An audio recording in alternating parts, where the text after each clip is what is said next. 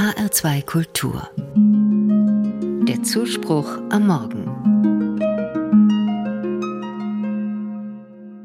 In meinem Italienurlaub habe ich einen Satz gelesen, der mich mächtig angesprochen hat.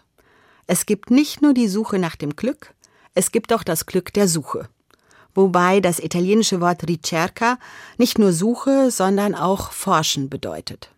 Da ist was dran, habe ich gedacht und musste zuallererst an einen Freund aus der Studienzeit denken.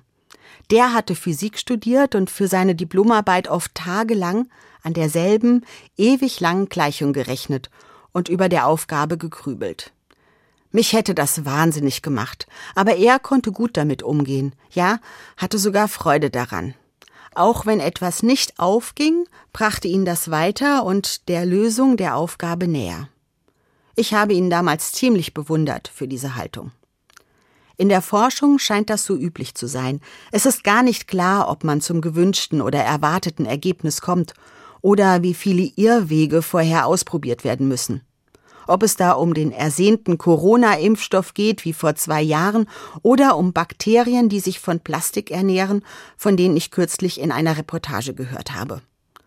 Und manchmal stoßen die Forschenden auf große Entdeckungen, die sie gar nicht gesucht haben, sozusagen nebenbei. Auch das gehört zum Glück der Suche. Übertragen auf mein Leben kenne ich auch beides.